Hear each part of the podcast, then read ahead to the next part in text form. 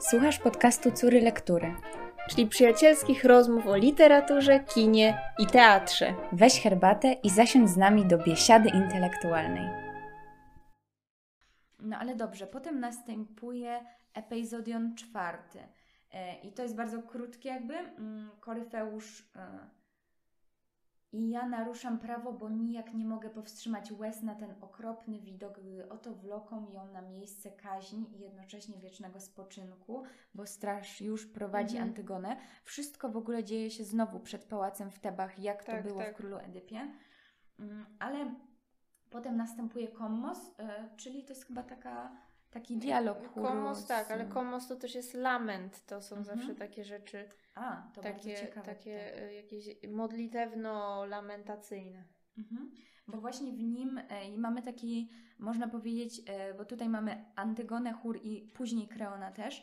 Lament taki, bym powiedziała, żałobny Antygony na jej odejście, że ona schodzi do Hadesu w młodości i z Mhm. własnej woli, co się bardzo rzadko zdarza, a nie ze starości czy z jakiegoś innego powodu. I że ona schodzi samotnie w wieczny mrok. I to jest dla mnie takie strasznie smutne i przejmujące. A z drugiej strony zastanawia mnie to, że ona przecież spotka się tam z rodziną, Hmm. że ona spotka się tam z Edypem, spotka się z matką i z braćmi. I to jest właśnie też ciekawe. em, Niepoślubiona nikomu odchodzę, jak ruszam w swą ostatnią drogę. No to jest cóż za okropny los i być i nie być ani na świecie, ani poza światem, jak nieopłakiwana przez nikogo. No. E, I też chór znowu podkreśla, to jest to, o czym Basia e, mówiłaś wtedy, brzemię odziedziczone po Twych przodkach, że to jest coś, co em, jakby trochę jest w tym jej winy, Mhm. chociaż no jej wina w sprzeciwianiu się prawom Kreona, ale jakby przy jakby właśnie zachowaniu tych praw boskich, no ale że to jest cały czas to brzemię labdakidów. Mm. Przekleństwa, które ciąży na naszym rodzie sławnych labdakidów. E, że to, mm, mm, że właśnie to, to je, ją boli najbardziej, nie? Że ona jest jeszcze całe życie, tak jak Ty Mm. Basia mówiłaś wcześniej, taka nieszczęśliwa. Mm, Ginę, odchodzę, nikt mnie nie żegna, nikt mi nie śpiewa, nikt po mnie nie płacze. Idę na zatracenie w wieczny mrok, nieszczęsna, nieszczęśliwa, żegnaj słońce. I potem mówi, że wierząc, że ojciec, matka, mój brat przyjmą mnie tam jak kogoś najdroższego, skoro ich wszystkich własnymi rękami obmyłam, ubrałam, uczciłam. I ona w opozycji do Ismeny jest właśnie tą osobą, która tak dba rzeczywiście. Tak samo jak to ona była główną podporą Mhm. starego Tak, tak. Edypa. No. Em, No i też ważne, moim zdaniem, ona rzuca klątwę. E, Niech, jeżeli miałoby być tak, jak mówię, czyli to, że ona rzeczywiście czuje się pokrzywdzona, że niesprawiedliwie ponosi Mhm. tę śmierć, jeżeli, e, niech przez cierpienie zrozumiem swój błąd. Jeżeli jednak myli się kto inny, niech spotka go los gorszy od mojego. I to się idealnie odbije Tak, tak. No. później. Mm. A ty, starszyzno, patrz, jak kończy życie ostatnia córka królewskiego rodu, jakiej mękę gotuje i kto za okazanie świętej czci zmarłemu. To jest takie bardzo no, porażające, można tak powiedzieć. E, no i potem następuje nam jeszcze Stasimon, mm, który jakby tak y, podsumowuje podobne wypadki Mhm. uwięzienia kogoś w grocie. Tak, tak. No i epizodion piąty, czyli e, Tejrezjasz, który przechodzi z, y, zamiast niewidomy Tejrezjasz zamiast psa przewodnika ma chłopca przewodnika. Tak. E, no i zderzenie- też musi być już bardzo stary, bo Tak. towarzyszy nam już od dawna. Pamiętajcie, że to cały czas ten pijaczek, o którym Tak, mówiliśmy pijaczek ostatnio. z Woody'ego Allena. Pijaczek albo, no raczej postać pijaczka jest bardziej taka Tak. e, przewrotna Tak, ale, zabawna, ale, ale żeby tak, miał, miał przewodnika chłopca, to jeszcze tego nie było. tak, więc to ciekawe. To w kolejnym filmie po Woodym Allenie to trzeba by e, właśnie Tak. w kolejnym filmie odwołującym się do tragedii teraz będzie zamiast Tejrezjasza pijaczka, będzie Tejrezjasz, który idzie z chłopcem. Przecież to Albo będzie straszne. Może lepiej z psem, bo zabawniejsze. No. z chłopcem to by. Dobrze. E, e, więc mamy tak.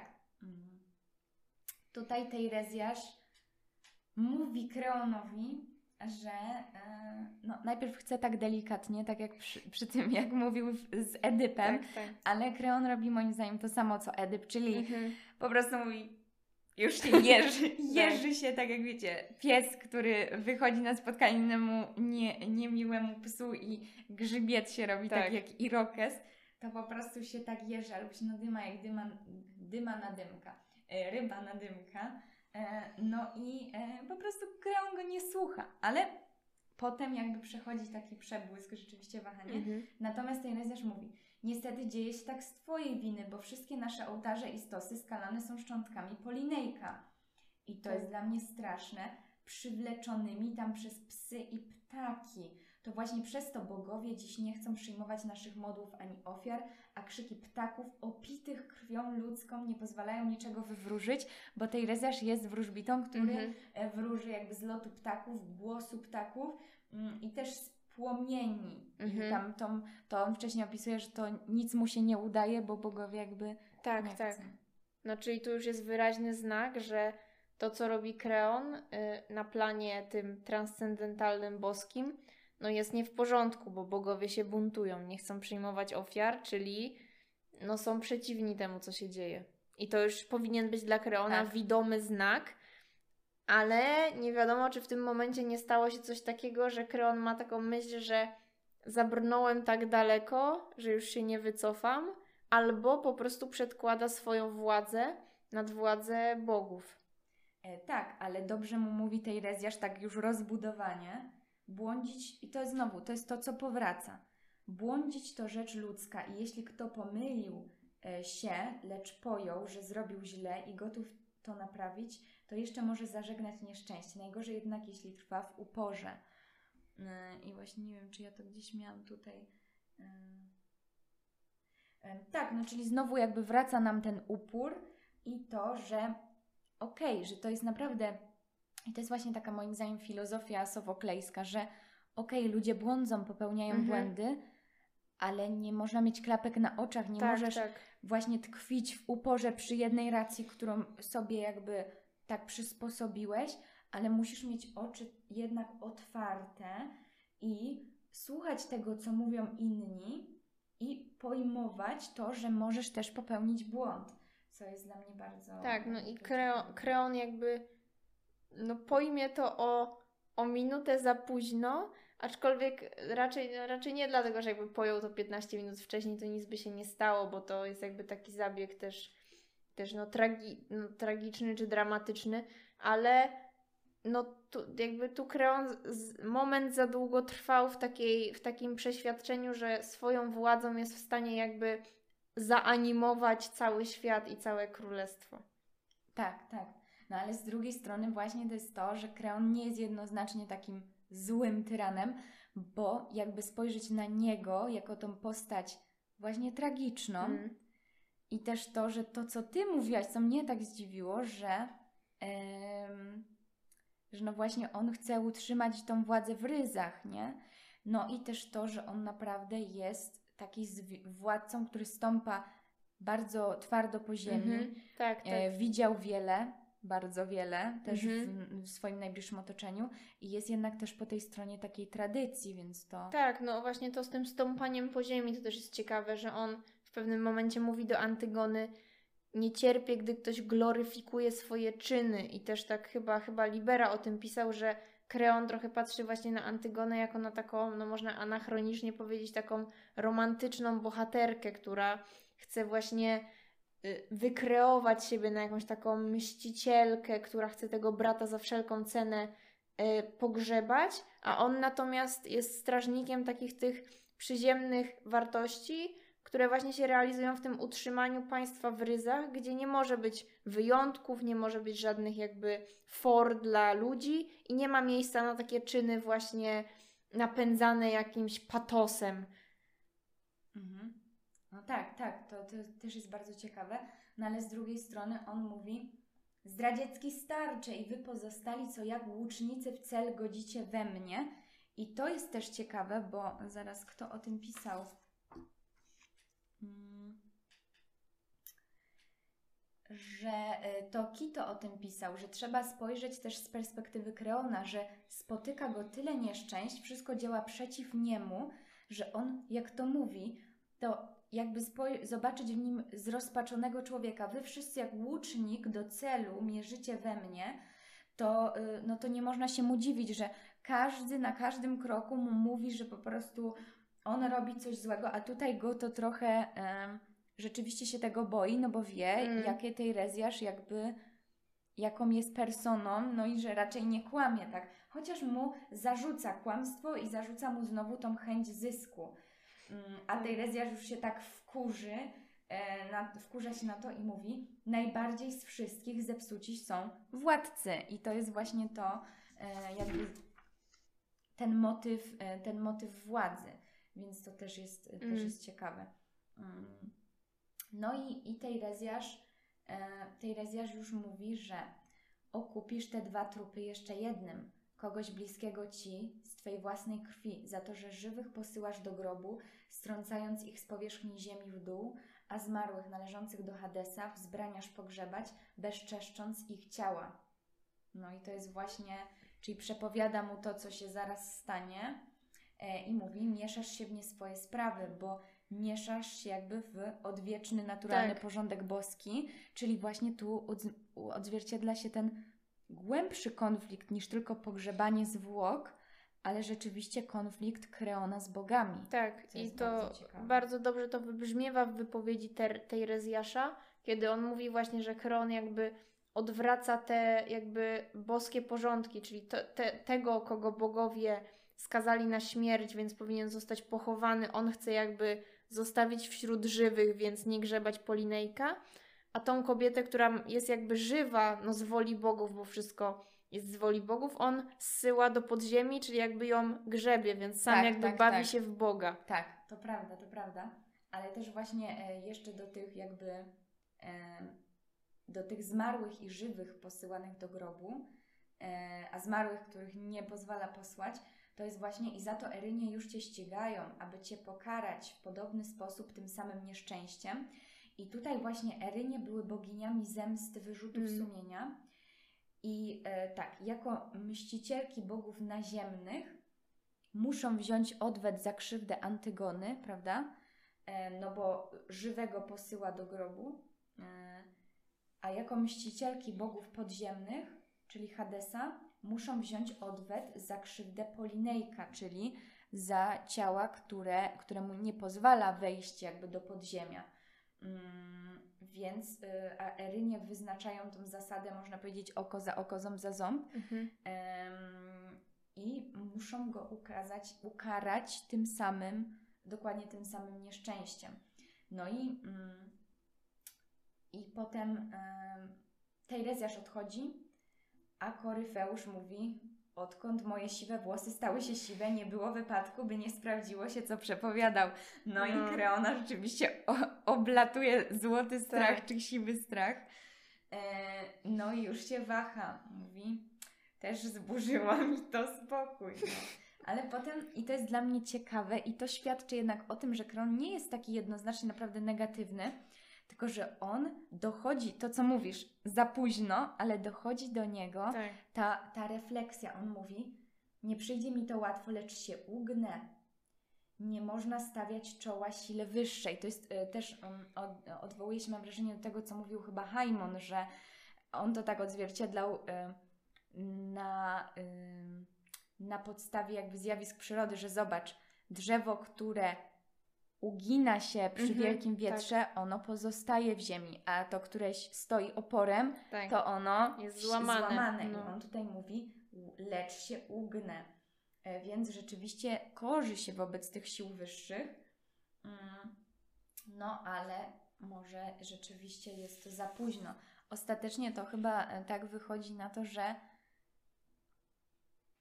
tych naszych y, tragediach, jakby, które analizowałyśmy, rzeczywiście jest ta pokora na koniec. Chyba w każdej. Mhm. Ale przez to, że ona, że nachodzi, jakby to już jest po tych wszystkich wypadkach, to to i tak, nawet jak się jakby zreflektujesz, to i tak już jest za późno, Tak. bo już to zrobiłeś Tak, tak. i musisz ponieść tego Tak. karę. W ogóle tak y, przeczytałam dzisiaj jeszcze u, u Jana Kota taki bardzo fajny fragment ogólnie na temat Sofoklesa i to też podsumuje to, co mówisz i na temat wszystkich jego tragedii, że bohaterom sofoklejskim dana jest zawsze godzina przestrogi, czyli można powiedzieć Haimon i Teirezjasz, godzina rozpaczy, która zaraz nadejdzie i ostatnia godzina samopoznania i wyboru. Ale to jest ciekawe. Czyli ten moment, kiedy, kiedy Kreon już się zorientuje, że no samo, znaczy on się, być może jego samopoznanie nie jest takie punktowe, jak to było u Edypa, ale wydaje mi się, że ta formuła kota jest, jest dość trafna i te, mimo że tak jednak różne od siebie tragedie jakoś spina w sobie, a na pewno do Antygony, do Antygony też można ją przyłożyć. Tak, bardzo, bardzo to ciekawe.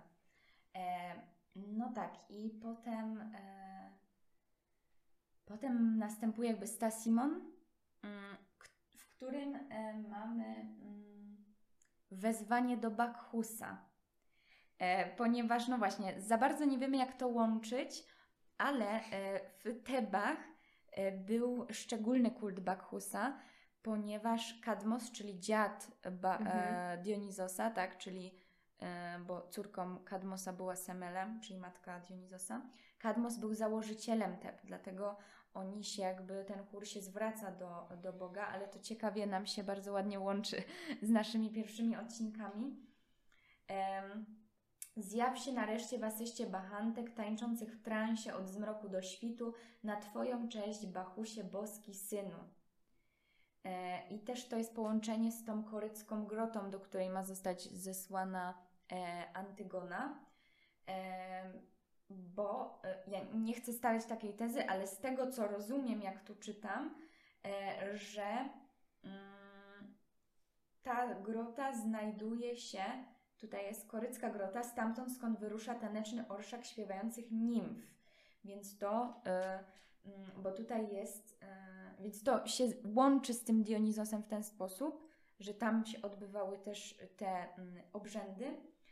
E, A idziesz do nas z porośniętych bluszczem nyzejskich gór i właśnie w, mm, to się jakby odnosi do właśnie, nie wiem, czy rzeka, czy jakaś dolina Nysa, w której em, mm, małego Dionizosa karmiły i teraz nie pamiętam, w każdym razie mm, rzeczywiście to odnosi się, że w tych nyzejskich górach e, według mitu nimfy opiekowały się małym Mm. Dionizosem, więc to nam się splata, no ale rzeczywiście ciekawe jest to, że jest znowu e, Dionizos wraca i też to, e, że mm, to odsyłamy do naszego pierwszego odcinka, to zaraz jeszcze wróci, ale już też było, e, czyli to zguba, jaką zsyła Bóg na człowieka, który tutaj, jak będzie chodzi o Kreona, nie może, miesza mu się rozum, nie może rozróżnić, co jest dobre, a co Mhm. złe. E, więc to zaraz nam tutaj wróci. Ale mm, mamy Eksodos, gdzie przychodzi posłaniec, mamy Koryfeusza, Eurydykę i Kreona. Em, No i posłaniec mówi, póki się żyje, nie należy sądzić, że zawsze będzie tak, jak oto jest, bo los odwraca się, biedaków dźwiga, a możnych i szczęśliwców strąca w przepaść. Tych zwrotów nie przewidzi nawet wieszcz. Swoją drogą, w prawie każdej tragedii Sofoklesa jest taki ustęp. Tak. Dokładnie. Czasem się rozpoczyna tragedia od tego, że właśnie na przykład póki się żyje, nie należy oceniać swojego życia. Czy tak, się tutaj- kończy Edyp też Mhm. przecież. Tu właśnie chcę przytoczyć to z Edypa. Ostatnie zdanie Edypa. Dlatego też nikt, niech nikt, choćby i nie znał klęski, nie ma się za wybrańca, dopóki nie wybiła jego ostatnia godzina. Albo Edyp w Kolonos, będąc człowiekiem, dobrze wiem, że jutro mogę mieć tyle, ile ty masz dzisiaj. I tutaj jest jeszcze z Filokleta, e, Filokteta. Nic ci nie grozi, uważaj na siebie, pławisz się w szczęściu, uważaj tym bardziej, świat w jednej chwili może się zawalić. Tak, Czyli Trachinki też się tak zaczynają, że, y, że, że główna bohaterka y, mówi, mówi, że wiem, że nigdy nie powinno się oceniać życia, póki się żyje do ostatniej chwili. Wprawdzie ona mówi, że chociaż moje było nader ciężkie już, już teraz, ale i tak jeszcze w trakcie tragedii spotkają ją kolejne złe rzeczy. Więc można to uznać za taki jeden z takich złotych gwoździ Sofokles, Tak, Sofoklesowych. To należy zapamiętać. No i dla mnie to jest niesamowita taka refleksja ogólnie o ludzkim życiu, że nigdy nie wiesz, co ci się przydarzy i trzeba być rzeczywiście takim stoickim, czyli em, nie chełpić się tym, że jest szczęście, tyle szczęścia Mhm. w Twoim życiu, nie wynosić się dumą nad tym, bo, bo to może się zmienić tak jak życie Mhm. Edypa w 24 godziny, czy nawet mniej się obróciło po prostu do góry nogami i zawirowało. A jeszcze z tej wypowiedzi, którą przeczytałam, jest dla mnie ciekawe, że o właśnie, teraz to wszystko przepadło, a w chwili, gdy człowiek traci wszelką radość życia, staje się moim zdaniem żywym trupem. To mówi ten posłaniec i to jest dla mnie ciekawe, że to sformułowanie żywy trup, że to jest Mhm. takie straszne i takie, bym powiedziała, uniwersalne, że jak człowiek nie ma w sobie takiej już tej radości życia, nic go tak nie napędza, nie ma tego e, takiego niezaspokojenia, to Mhm. staje się tym żywym trupem i to jest strasznie takie smutne. Mhm.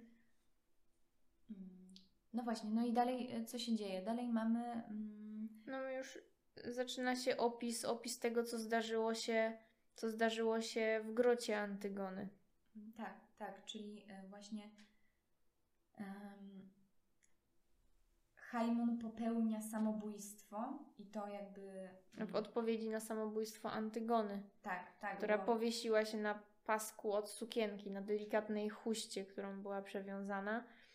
I jest tam taka dramatyczna scena, to jest oczywiście wszystko opisane przez posłańca i słucha tego też, co ciekawe, Euridike, czyli, czyli, yy, czyli Żona żona, Kreona. Kreona, matka Haimona, że kiedy Kreon wszedł do groty, czyli właśnie to jest ten moment, że rozpoznanie Kreona stało się no o te parę minut za późno, wszedł do groty, Antygona już wisiała, obejmował ją Kreon i Kreon, znaczy tak, y, Znaczy, Haimon, Haimon, Haimon.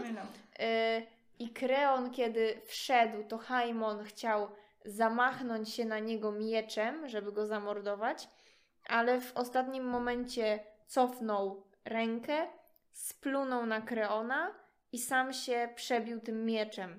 Czyli no, trzeba sobie wyobrazić, jakie to jest dramatyczne, że jakby syn w ostatnim momencie swojego życia odrzuca zupełnie całą taką pokorę i, i jakby no, szacunek wobec ojca, plując na niego, po czym się zabija, czyli jakby Kreon zostaje, no, zostaje z niczym.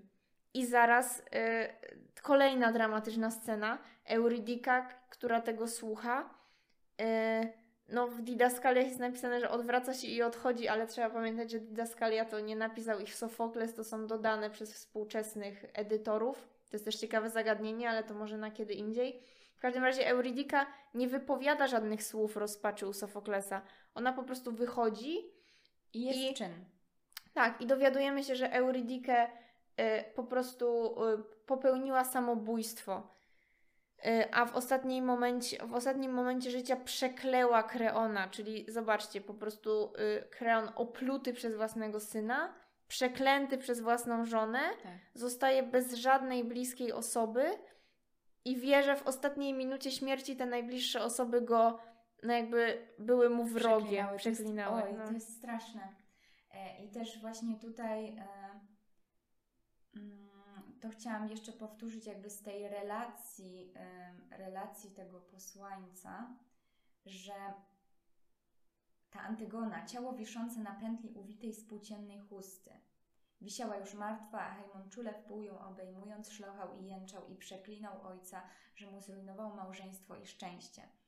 I też e, to jest to, że znamienne, że Antygona niejako powtarza gest własnej matki Jokasty, Mhm. która właśnie, tak jak wcześniej mówi, to o tym sama Antygona, nie, czy to Ismena, już nie pamiętam, powiesiła się na sznurze. Mm. I to jest właśnie też, em, się wpisuje jakby w ten ciąg, więc to jest niesamowite. Em, I no i, i właśnie tutaj to ten cios, mm, lecz wtedy ów nieszczęśnik w, nie, w gniewnym szale zadał go sobie, nadział się na miecz, tak? Bo najpierw chce Mhm. przebić tym mieczem ojca, tak jak mówiłaś, to trochę jak Romeo i Julia przychodzi, ale oczywiście to jest co innego. Mm. Chociaż mamy dwóch jakby e, no, kochanków Mm. też. Więc tutaj też należy zwrócić, więc mamy władzę, ale też mamy tą miłość tutaj, jeśli chodzi, no. mówię władzę w kontekście jakby całej Antygony. Mm, No i, i, i właśnie posłaniec też mówi, tak właśnie spełnili swoje małżeństwo, martwi u Hadesa, czyli że jakby po śmierci to też ich połączy, udowadniając, że najgorsze zło dosięga ludzi wskutek zaślepienia. Że, mm, no nie wiem do końca jak to rozumieć, ale no może to nam wytłumaczy zaraz jeszcze ta, ta ostatnia refleksja jakby Kreona. Natomiast e, co się jeszcze stało, bo to warto dopowiedzieć, co się stało ze zwłokami Polinejka. E, posłaniec, a więc z Twym mężem poszliśmy w to miejsce, czyli z Kreonem, gdzie, bo to mówi Eurydyce, gdzie wciąż leżały zwłoki Polinejka, niemiłosiernie szarpane przez psy. Tam wznieśli modły, obmyli ciało świętą wodą, spaliliśmy je na całopalnym stosie i pochowaliśmy w rodzinnej ziemi. Czyli ostatecznie spełnia się to, o Mhm. co prosił Tak, Polinejkę tak. z Antygony.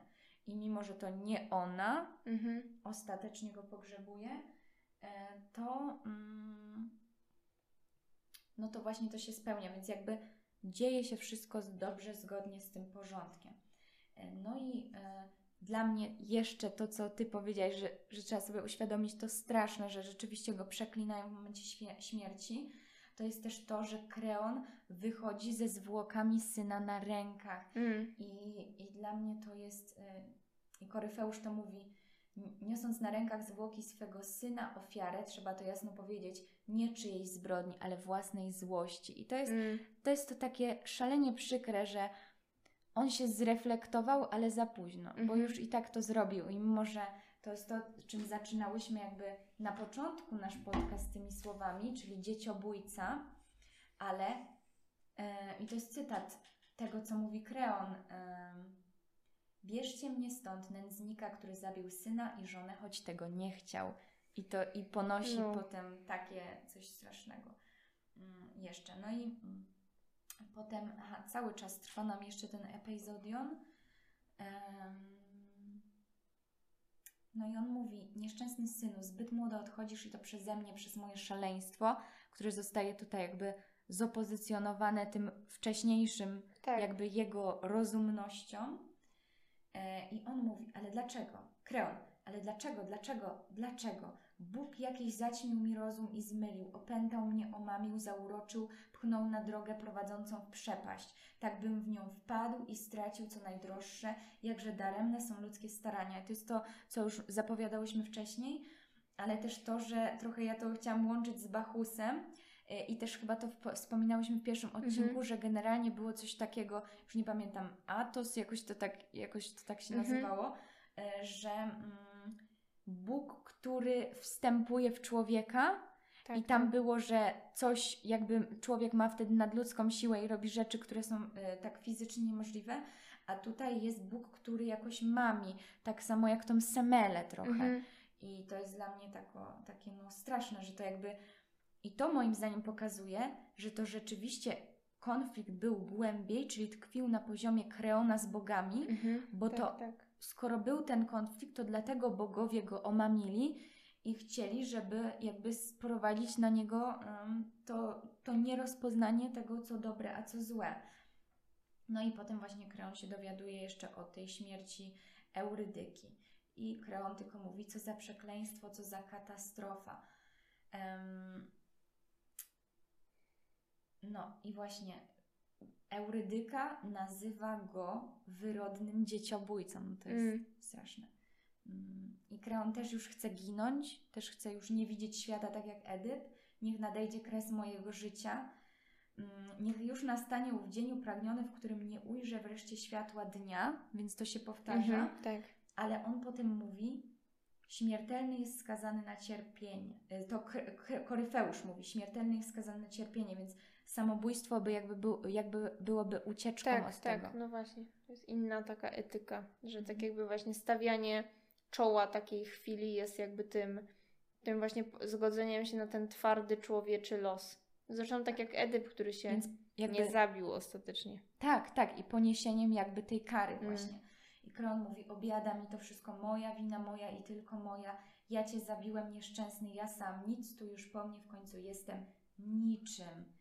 No i właśnie mówi, słudzy, zabierzcie mnie stąd. Na co mam teraz patrzeć? Dokąd iść? Wszystko, co miałem, straciłem na zawsze. Los mi poraził głowę i zrujnował. Mm. I to jest jakby to szaleństwo trochę zesłane od bogów.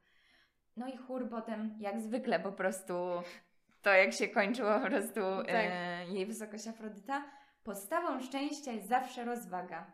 I nie należy wadzić się z bogami, bluźniercy i zuchwalcy są karani i to okrutne, by chociaż na starość pojęli wartość rozumu i miary. No i właśnie to jest moim zdaniem taka nauczka od Tak. bogów, że za to, co zrobiłeś, to teraz zrozum i rzeczywiście Kreon już No. to rozumie, że mm, jaka jest wartość rozumu I, I miary właśnie, miary. czyli, czyli no nie można nic być, być niczego pewnym na 100%, nie można żadnych zasad y, stosować tak jak po prostu młócić cepem każdego case'u jedną zasadą, którą się sobie przyjęło. E, no i teraz co? No tak, no i właśnie e, jeszcze e, tak tylko bym do tego powiedziała, że, że zawsze jest wpisana w to jakieś takie odwieczne prawo, jakiś taki odwieczny porządek i chór dopiero na końcu, Mhm. bo chór jest taki trochę mam wrażenie stronniczy tutaj, no tak jak już mówiłam, Tak, on jest tak. jak aktor, ale no, mm, że jest rzeczywiście taki e, no ostatecznie i tak człowiek musi się pogodzić z tym, jakby jak, mm, jak wygląda świat, że nie wie Mhm. wszystkiego o sobie, że musi jakby zachować właśnie ten umiar, bo nigdy nie wie, co go Mhm. spotka. I to jest dla mnie bardzo ciekawe. Mhm. No. Y, No to tak jeszcze tutaj, tutaj jeszcze na, na, na ostatnie kilka minut podcastu parę, parę e, rozgałęziających się nawiązań. Antygona jako bohaterka, bohaterka kulturowa w ogóle, no bo to jest jeden z takich wzorców naprawdę wiecznotrwałych i tak jak było, było w piosence Kory na początku, że od tysiącleci nic się nie zmienia. Bardzo ciekawą, ciekawym dziełem jest wiersz Miłosza Antygona, który jest takim udramatyzowanym właściwie dialogiem między Antygoną i Ismeną. I to jest też moim zdaniem fantastyczne, że tutaj Ismena dostaje ten głos, bo w ogóle można by się zastanowić nad tym, kim jest Ismena w tej sztuce. I Antygona reprezentuje tutaj właśnie sprzeciw, y, zemstę i taką jakby nadawanie swojej egzystencji y, znaczenia poprzez właśnie y, ból i jakby ten rozrachunek strat, bo Antygona tutaj mówi, to są fragmenty. Dopóki żyję, będę wołać nie. Słyszysz Ismeno? Będę wołać nie. Niechaj trwa nieuśmierzone to, co zostało i to, co zostanie. Jedynie godne pamięci nasz ból. E, A Ismena tutaj, i to mi się wydaje bardzo takie otwierające też, e, opisuje rzeczywiście, rzeczywiście sytuację powojenną, tą, o której mówiłam. Ona mówi do Antygony, tak, ale nasi rodzice nie żyją i nasi bracia nie żyją i żaden bunt ich nie wróci. Po cóż sięgać wstecz? I ona opisuje to miasto, miasto po wojnie i mówi: y, Motyl jak płatek papieru w pożarze fruwa u skraju kamienistych urwisk. Obdarte dzieci znów idą do szkoły. Ręce splatają znowu kochankowie. Płacz pomieszany z zachwytem, jak gdyby nowy na ziemię powrót Persefony.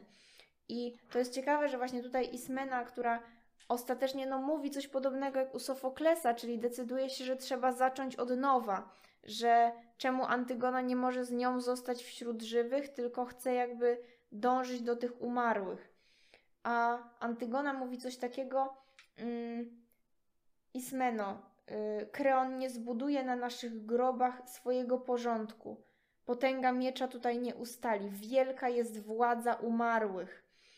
I to, że Antygona jakby w jakiś sposób przekreśla, no według Miłosza, y, rządy Kreona swoją śmiercią i to, że jakby ta śmierć y, nabiera znaczenia, y, to otwiera nas na kolejne y, nawiązanie, y, już trochę bardziej odległe, ale naszym zdaniem trafne, y, że wielka jest władza umarłych i inna kobieta buntowniczka i mścicielka. E, tak, ponieważ e, taki film e, nam się nasunął oczywiście.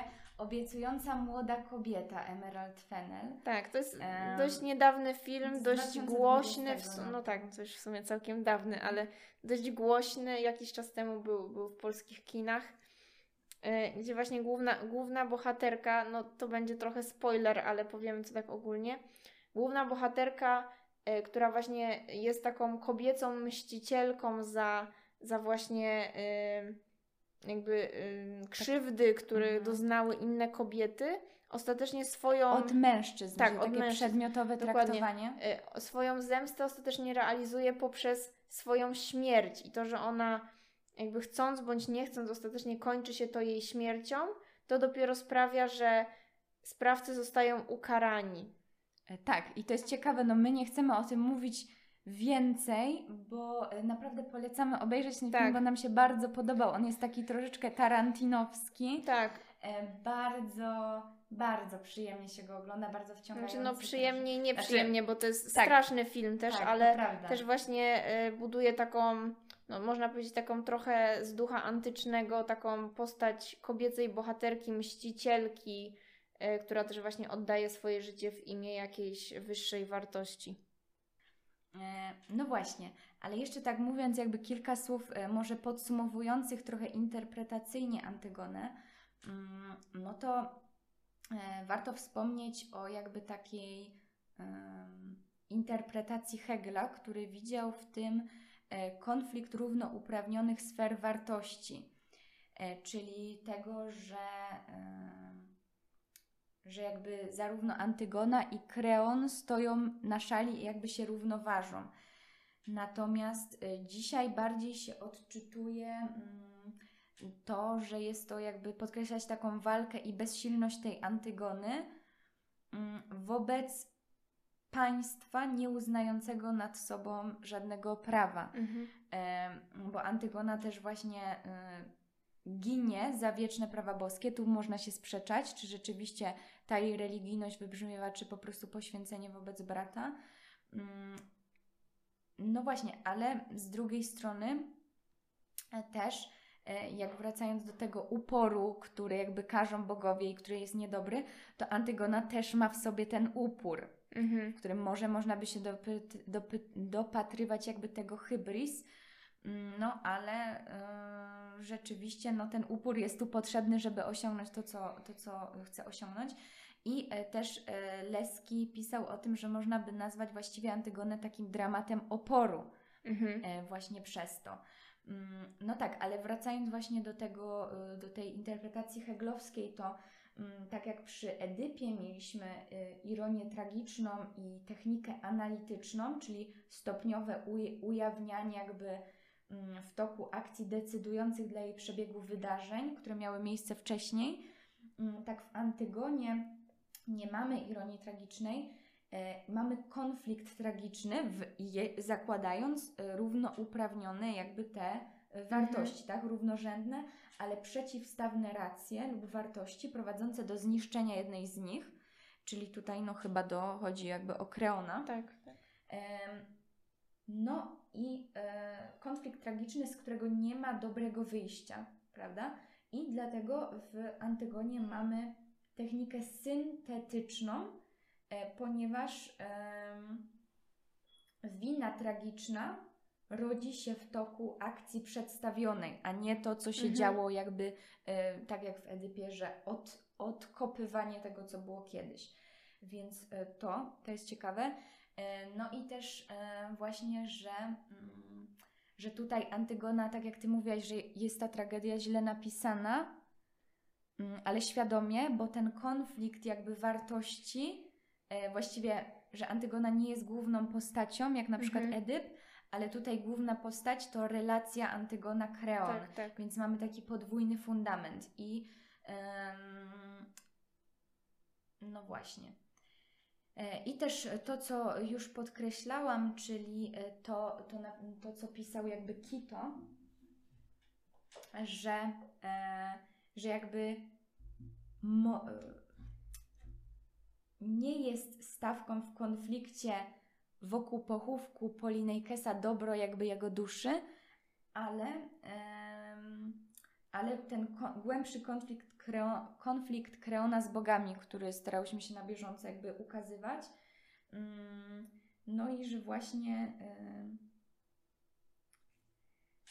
Zacytuję. Konflikt rozgrywający się między Antygoną i Kreonem jest ostry i zażarty, niemniej u jego podstaw tkwi konflikt jeszcze głębszy, konflikt między Kreonem a bogami, między tyranem a najwyższymi istotami. Tyran może im urągać, ale one, odpowiadając, rozetrą go na proch. No i rzeczywiście po prostu istotnie go Tak. rozcierają.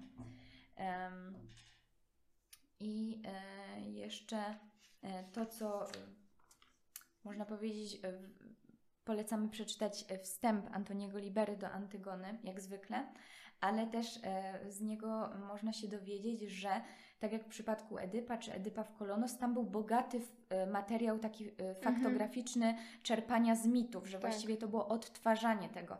Natomiast w przypadku Antygony były to zaledwie wzmianki, Mhm. więc Sofokles musiał dużo jakby sam wymyśleć tej opowieści i sam utworzyć i tutaj Libera jakby mm, łuska takie trzy e, decyzje dramatyczne, które musiał podjąć Sofokles, że przeciwnikiem Antygony, czyli oparcie jakby tej równowagi tego konfliktu będzie na Kreonie, wyłączenie Ismeny z głównego konfliktu, Mm, tak. i Chaimon, e, który jest narzeczonym Antygony, e, jakby jemu nie udaje się jej uratować, bo to w tych zmiankach, które istniały z Mhm. takich opowieści z mitów, było to różnie. E, więc tutaj z tego się rodzi, e, rodzi się właśnie taki konflikt.